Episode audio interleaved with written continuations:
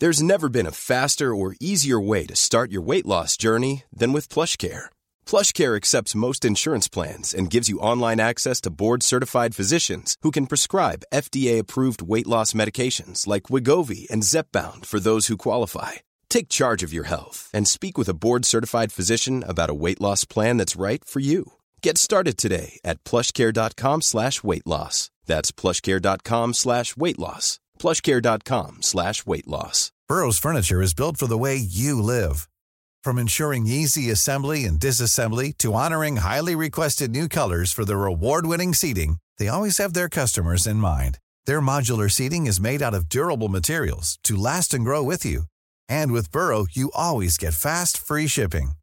Get up to 60% off during Burrow's Memorial Day sale at burrow.com slash ACAST. That's burrow.com slash ACAST. burrow.com slash ACAST.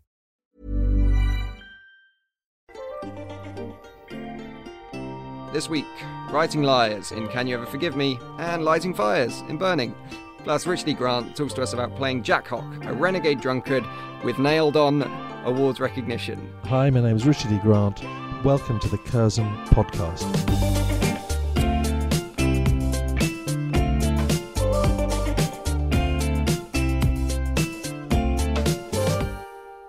I'm Jake Cunningham, and after forging some quite realistic emails claiming I was Claudia Winkleman, I've managed to get some wonderful guests to come and talk about some new releases with me. Ella Kemp, Hello.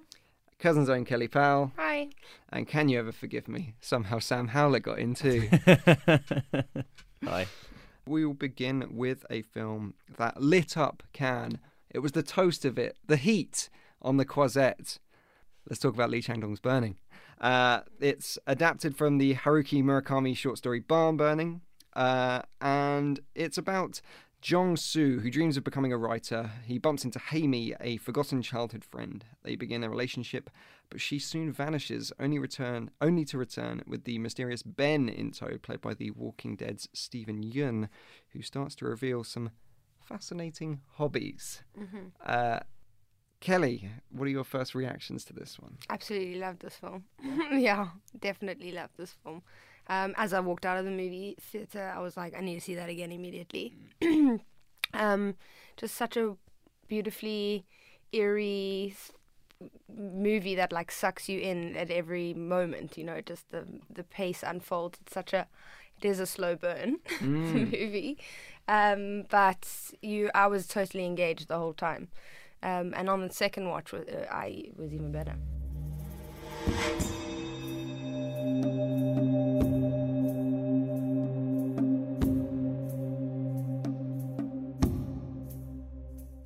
I know that uh, it, with all the burning jokes, it maybe isn't the right thing to say that it moves at a glacial pace, Yeah. um, but it certainly does. It's kind of wrapped uh, around the a mystery of a missing girl, but that kind of really happens about an hour, hour and a half into it. It really, really does take its time in in setting up uh, Jong Soo, and then also introducing Hae-mi, introducing Ben. I think he comes in at like 45 minute mark. It's really really slow, but it's also it's just setting up this isolation Yeah. that is central to Jong Soo as a character and central to the film. Um, and it's a film that is subjective to him, but we it, it's not really making you aware of that at any point. But it is told through his lens, Yeah. um, and it does mean that maybe when you're thinking it, thinking of it in a traditional detective narrative, uh, it might seem like you're getting all the clues, as the snowman might put it. Yeah. Um, but maybe come the end of the film, you realize, oh, I may need to watch that again Yeah. because of how much I think I know compared to how much I was actually shown. Yeah, you. But uh, even on the second watch, when you know what's what's happening, um, you watch it and you're like, well, I still don't know what to believe. I don't know. You know, you watch it and you're like, this is he's so untrustworthy that you you never know what's real, what isn't real, what are stories that he's telling himself, he's telling others. He's Yeah. you know he's crafting this weird narrative that he wants to live his life by. That's it. Yeah, it's it's a film about a man searching for something in his life. He's he's come out of university.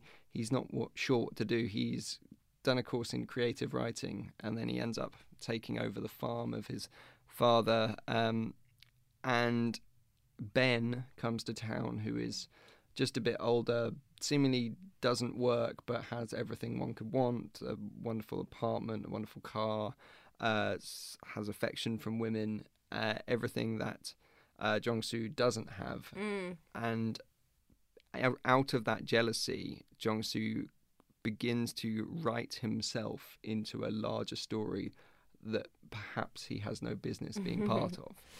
Yeah, well, at one point he does call um, Ben, Jong Soo calls Ben the Great Gatsby. Um, Ella, Yes, he does. Um, when this moment happened, it just like kind of flicked a switch for me because I've read the book quite a bit, a bit too much, um, and it just made you think how much it really reflects Ben as a character because he is this enigmatic but mysterious guy that everyone likes and kind of gravitates towards without knowing him. But then I think it also says something about Jong Soo as a narrator where he seems just so similar to some of the ways that the story is told in The Great Gatsby. And there's one quote in particular that I was really liked when he, when the narrator in The Great Gatsby says, "I was within and without," and then he kind of fleshes that out, saying, "Simultaneously enchanted and repelled by the inexhaustible variety of life," Mm. um, and you know, burning. Yeah, exactly. Well, and so he references The Great Gatsby. Uh, the name of the film is uh, from Barn Burning, the Murakami book, which in itself Mm-hmm. is also the name of a William Faulkner book, and William Faulkner's Yeah. books Mm. are part of the story here. I think this film is constantly folding back in Yep. uh, on the themes of the text that it's lifting from, which I think means that you can never get to the heart of it No. because it's all smoke and mirrors. Yeah. And he says Great Gatsby, which I think, oh yeah, it's a bit like that. But then because of the deception that's at the heart of the film, I think, no, he's saying Great Gatsby because actually, because there was nothing at the center of that, but maybe there is at the center of this. Yeah. And I think you you can never truly know what this film is Yeah. about in a way, but that's so exciting because even in the few days since I've seen it, I've changed my mind at least three times as to uh, what I think the events of uh, Mm. Yeah. the, the finale actually mean. Yeah, definitely. And it's full of these fantastic images um, that I was cheesily watching this with my girlfriend, and we'd kind of look over at each other and act- and do the, the kind of chef's kiss with our hands at each other, and uh, exactly the same moments. Um, and there's a bit uh, during a sex scene where Jong Soo kind of drifts off to look at the reflection Oh yeah. of a uh, like tower, like a like cell phone tower on the wall of the apartment. It's kind of this crummy, dirty one-room apartment. And you've got this vision of technology and uh, the future kind of bouncing in, and that's the thing that he fixates on during Mm. this. And you can And tell it's fleeting. Yes, Yeah. and that's totally ties into Ben Steven Yeun's character and this constant pursuit of something uh, further for himself that he just cannot get to.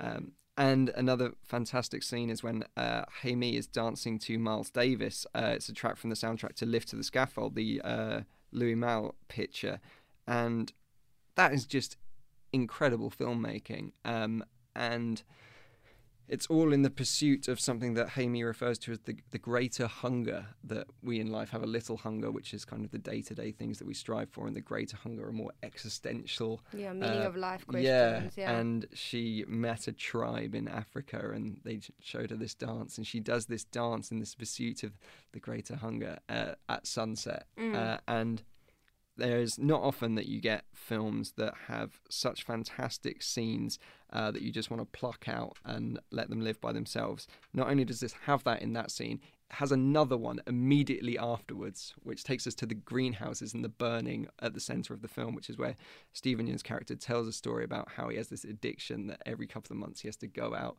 and burn down greenhouses.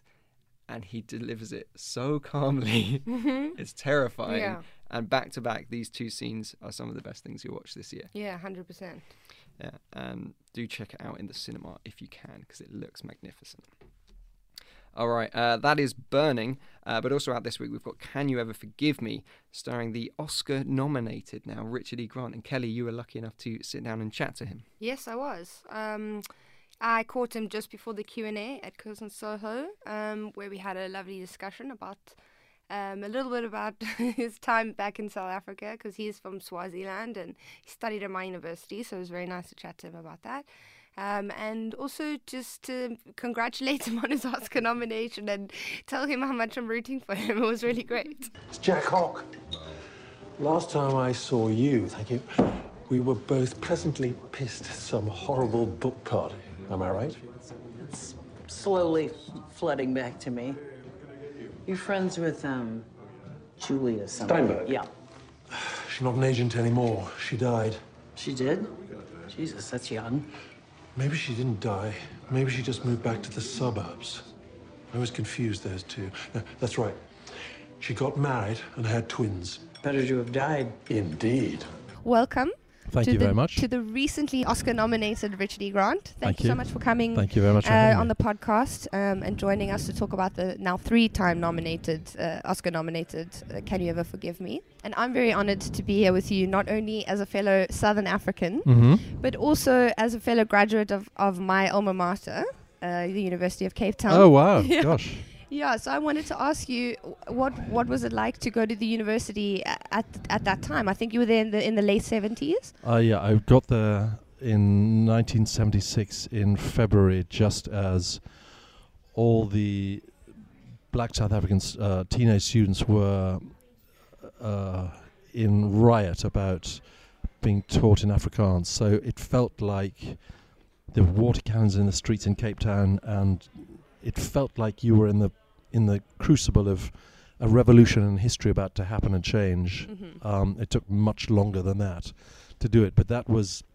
It felt like an extraordinary time to be there for the first time because I'd I'd spent all my life until I was 18 in Swaziland, so it was a big, a culture shock going into all of that, and I was there for four years. Wow. Yeah, so you studied drama at UCT. Yeah, Yeah. and did an English degree as well. And an Yep. English degree. Did you do a uh, the theatre course? Uh, no, I didn't do the theatre course. I studied film. Oh, right. Um, but the drama ca- was it on hi- the Hiddingh campus when you were there? Uh, Or yeah, was it on the main- my degree was on the main campus, and then the Hiddingh Hall campus was Yes. where the theatre training was. Yes, it's still like that.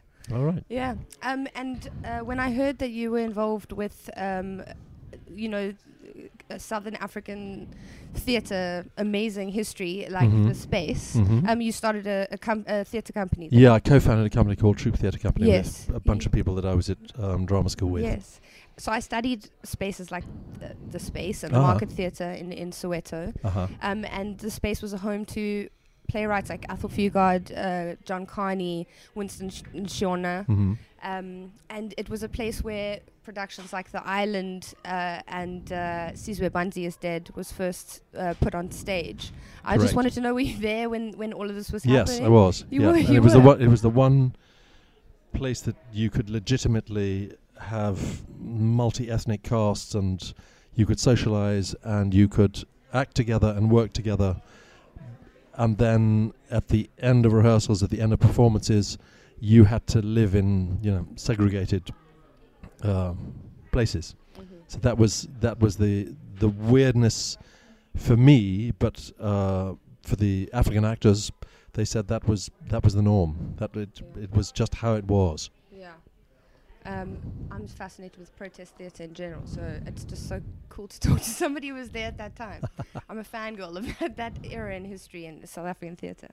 Um, is there anything that you sort of picked up from the actors and playwrights that you collaborated with and worked alongside in South Africa that you still sort of bring with you in your process today? Uh, the uh, improv classes from uh, drama school at the Little Theatre were the things that I have had the most benefit from because it it, it, it frees you up to approach and deal with any circumstance in life and in, in work. So I'm very indebted to the teachers for that. Yeah, that's amazing. Um, okay, so of course you're absolutely superb in this film. Thank you. Um, I love this film so much. I think it's a, a story that rarely gets told, um, you know, because it's about two people who aren't your typical Hollywood protagonists. Mhm.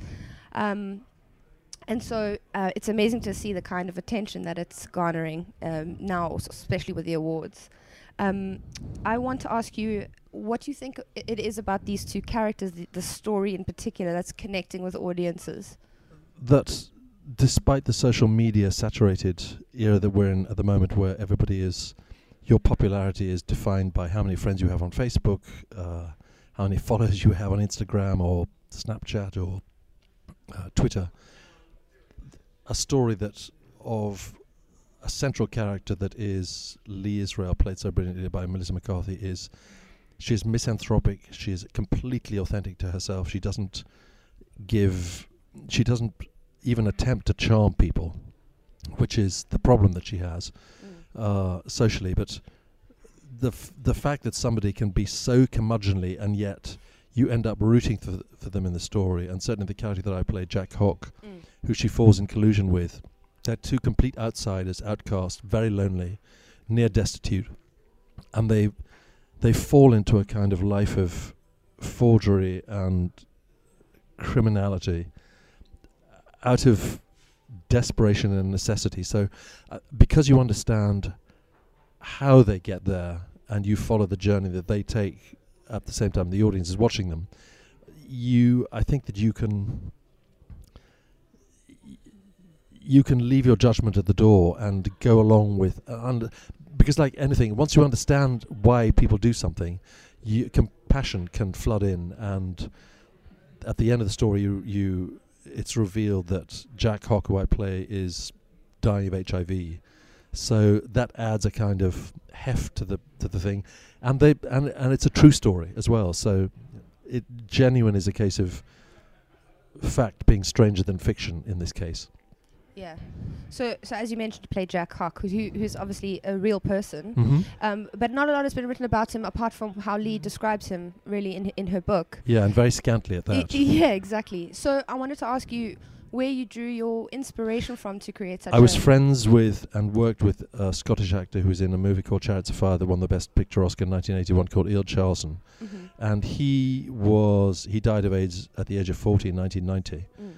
And so wearing the bandana for the final scene that I have, to indicate that I've lost all my hair, that was something that he did. And the, that's how he looked the last time I saw him. Mm. So he had this combination of incredible promiscuity on the one hand that he was very open about, and scabrous wit, and also a little boy lost quality of charm that I thought was the sort of perfect combination of that Jack Hock might have in order to convince people of his innocence so that he could scam them of money selling these forged literary letters. Yeah.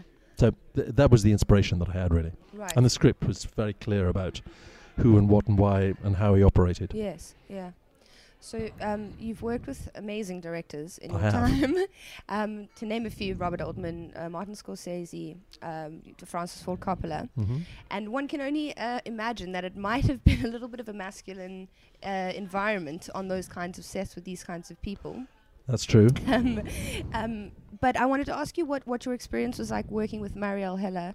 Completely opposite to I just Yeah. come off Logan Yeah, yeah. uh, with Hugh Jackman, which was 300 guys with r- arms bigger than my thighs, and it was a very testosterized environment. Mhm. Obviously, b- befitting the kind of movie and the franchise that the Wolverine movies are. Mhm.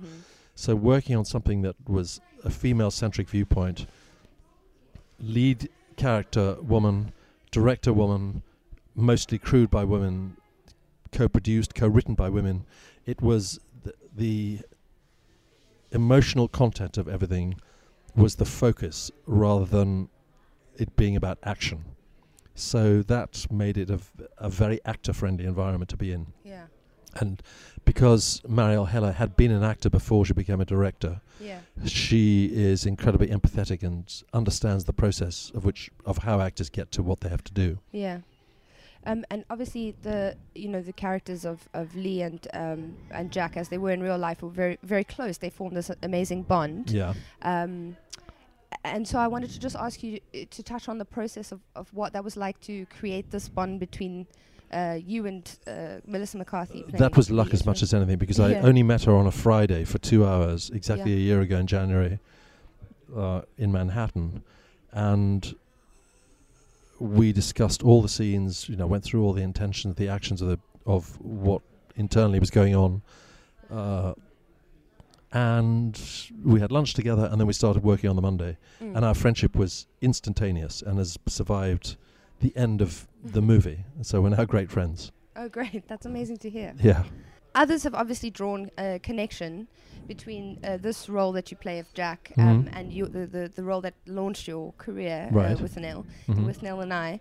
But do you? How do you see that that connection? Do you find that it's Well, there's a three-decade gap in between.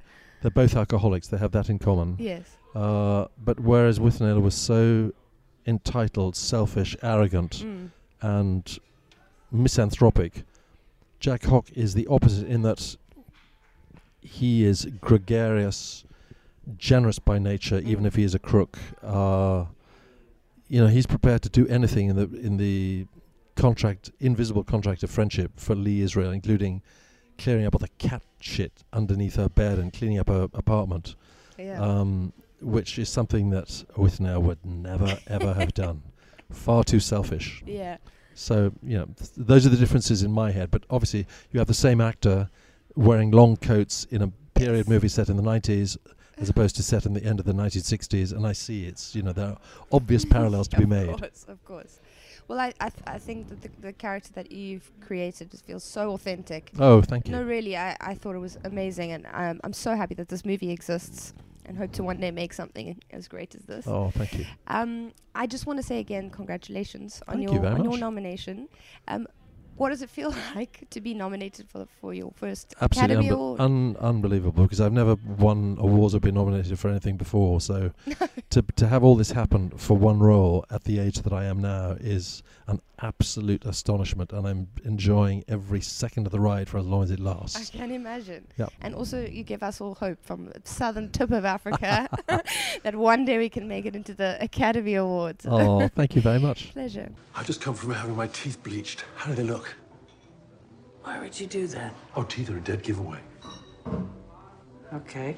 Can I buy you a drink? Even though you're the posh writer. Thank you. Craigie? There's never been a faster or easier way to start your weight loss journey than with plush PlushCare. PlushCare accepts most insurance plans and gives you online access to board-certified physicians who can prescribe FDA-approved weight loss medications like Wegovy and Zepbound for those who qualify. Take charge of your health and speak with a board-certified physician about a weight loss plan that's right for you. Get started today at plushcare.com slash weight loss. That's plushcare.com slash weight loss. plushcare.com slash weight loss. Millions of people have lost weight with personalized plans from Noom, like Evan, who can't stand salads and still lost 50 pounds. Salads, generally, for most people, are the easy button, right? For me, that wasn't an option. I never really was a salad guy. That's just not who I am. But Noom worked for me. Get your personalized plan today at Noom.com. Real Noom user compensated to provide their story.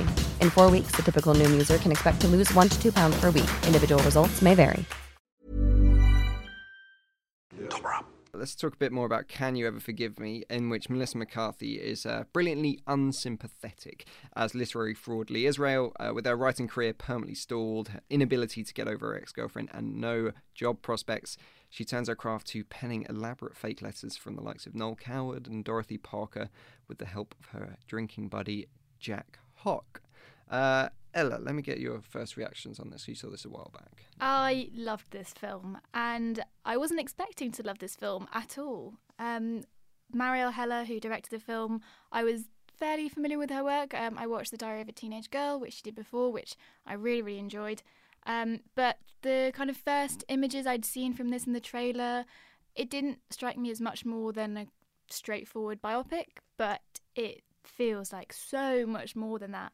And I think that comes from, you know, the performances in themselves, the way the story is crafted, and kind of the room it, it gives to just so much more than just this woman did these things. Some of these are facts, and this is a bit of history that's a bit interesting. There's just, yeah, so much more fleshed out. It's wonderful. Yeah, and it had a bit of a rough ride getting to the screen. It was uh, Nicole uh, was directing it. She's still atta- um, still credited on the screenplay, and also has an Oscar Oscar nominee for that. Um, you had Julianne Moore in the lead with Chris O'Dowd in the supporting role. Um, yeah, sounds awful. Yeah. I don't want to see that. yeah. And then that uh, that falls apart and then Marielle Heller comes in pretty late in the game. Richard E. Grant only takes the call a few weeks beforehand. He only meets Marielle Heller two days before they shoot their first scene.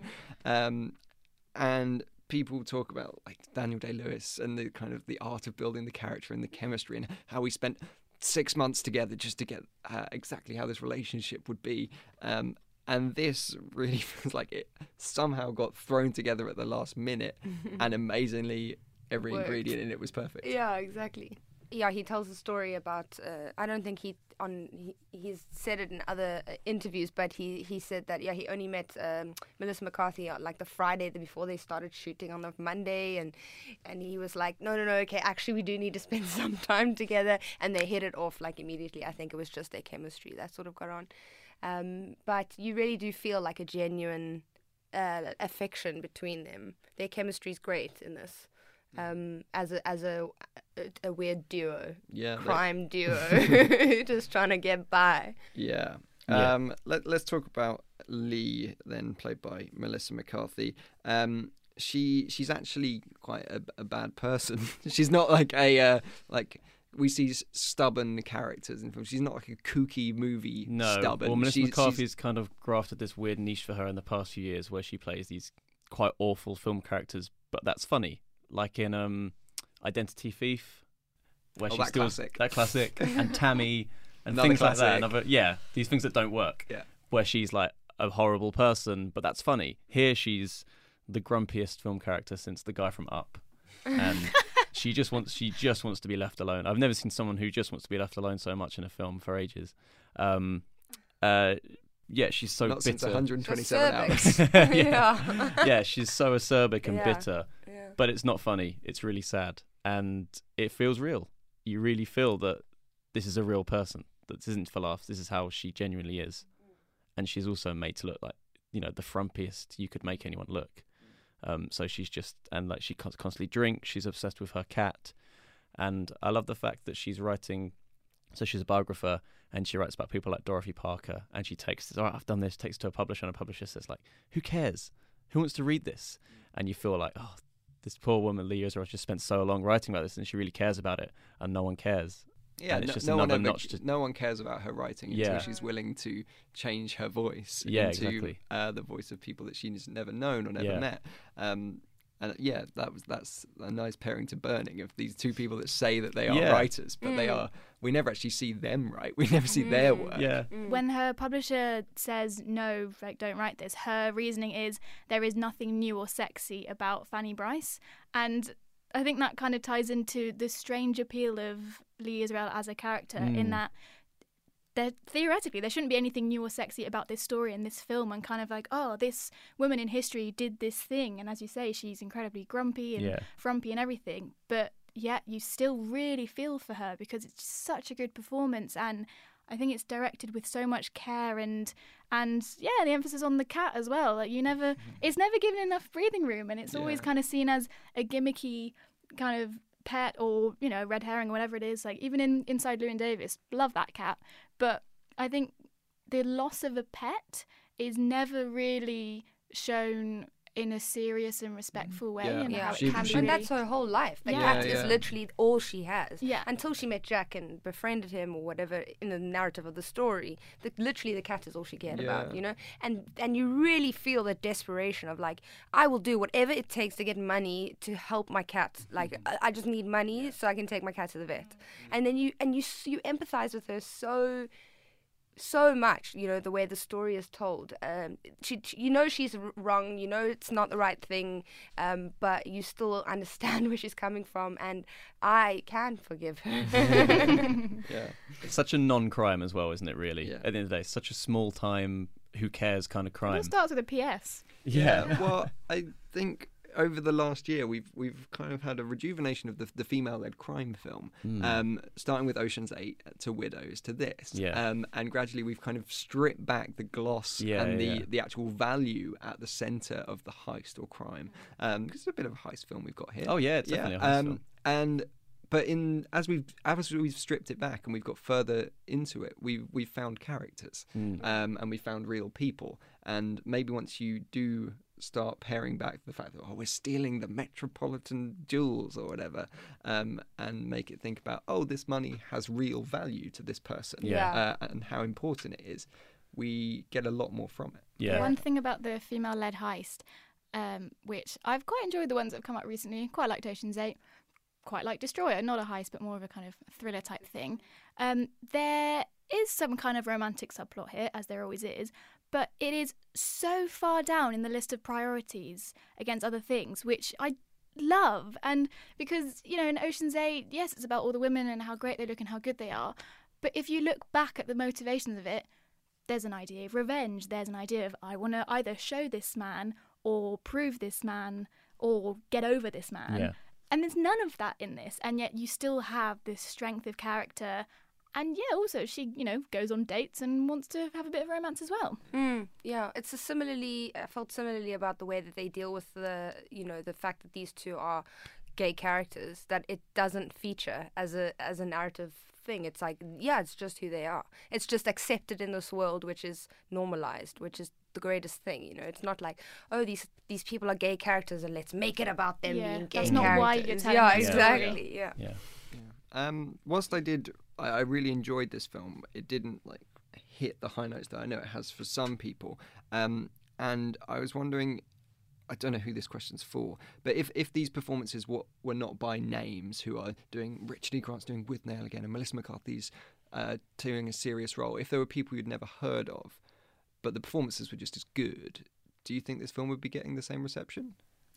I think so. Yeah. Yeah. I'd hope so. For Mm. for me, I came to I watched Withnail and I after seeing this film as a bit of long overdue homework, and as I say, the previous roles that Melissa McCarthy has had. Um, it didn't really whet my appetite for this so Mm. much. So this was honestly such a surprise for me, and the fact that you know they're big names getting a great response, even better. And the way that Richard E. Grant is navigating awards season just on social media as Oh, well, it's great. such a Mm. delight. I'm so glad it's him. Yes, he has been terrific fun. Um, at the Q and A, someone mentioned that this is this is a role that's quite similar to Withnail, um, and he just went on a rant, gradually revisiting this guy throughout the Q and A, saying, "Well, apparently this guy's t- telling everyone that I haven't improved in thirty years." uh, yes.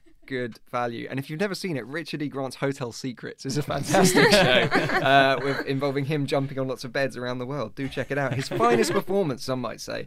Um, all right, and before we go, let's catch up on another film that's coming out this week. Uh, so, at the Toronto Film Festival, the People's Choice Award is pretty much the starting gun for the Best Picture race. Uh, recent winners that have gone on to be nominated include Three Billboards, La La Land, Room, The Imitation Game, 12 Years a Slave, and Silver Linings Playbook. They've all won that award. They've all gone on to get uh, Best Picture nomination at the Oscars. Uh, this week sees the 2018 winner Green Book released in cinemas. Uh, we haven't seen it yet, but this story of friendship between African American pianist Don Shirley and his Italian American bouncer Tony Lip has now received five Oscar nominations. So if you want to get ahead on the awards, now is the time to do it. So, uh, if you do, for some reason, not fancy going to the cinema, you can always stay at home and watch something on Curzon Home Cinema. And I will pass over to our Curzon Home Cinema correspondent, Sam Howlett. I'm going to get you a jingle. Yeah, great. Uh, well, this week, speaking of the Oscars, you can finally catch up with Bjorn Runge's The Wife. So, this is the film starring Glenn Close and Jonathan Pryce. Uh, Glenn Close, not only Oscar nominated, she's been nominated and has won pretty much every single Best Actress award in the lead up to the Oscars. So, I think at the moment it's hers to lose. Uh, we were big fans of it. Loved it. And Kelly even spoke to Bjorn Runge, the Yes, director, a few months ago, and we did that show. So you can look back at our past catalogue uh, to listen to our wife show. But yeah, the wife is now available on Curzon Home Cinema. Brilliant. And if you've got any thoughts on Can You Ever Forgive Me or Burning or Green Book uh, or any other recent releases, do let us know by emailing at podcast at curzon.com. We'll read those out on next week's show. And you can tweet us the old fashioned way at Curzon Cinemas as well. If it's your first time joining us, uh, do please subscribe to the show or leave us a review or comment wherever you get your pods. That can be on iTunes, Acast, or Spotify. Next week, we'll be talking about If Beale Street Could Talk with its Academy Award winning director, Barry Jenkins. If you want to keep up with us, you can do so on social media, following Sam at Sam Howlett underscore one. Kelly at KS underscore Powell. Ella at EFE Kemp. and me at Jake H. Cunningham. Thank you so much for joining us. It's time for us to say goodbye. So we'll go round again. It's bye from Kelly. Bye. Bye from Sam. Goodbye. Bye from Ella. Goodbye. And bye from me. Bye bye.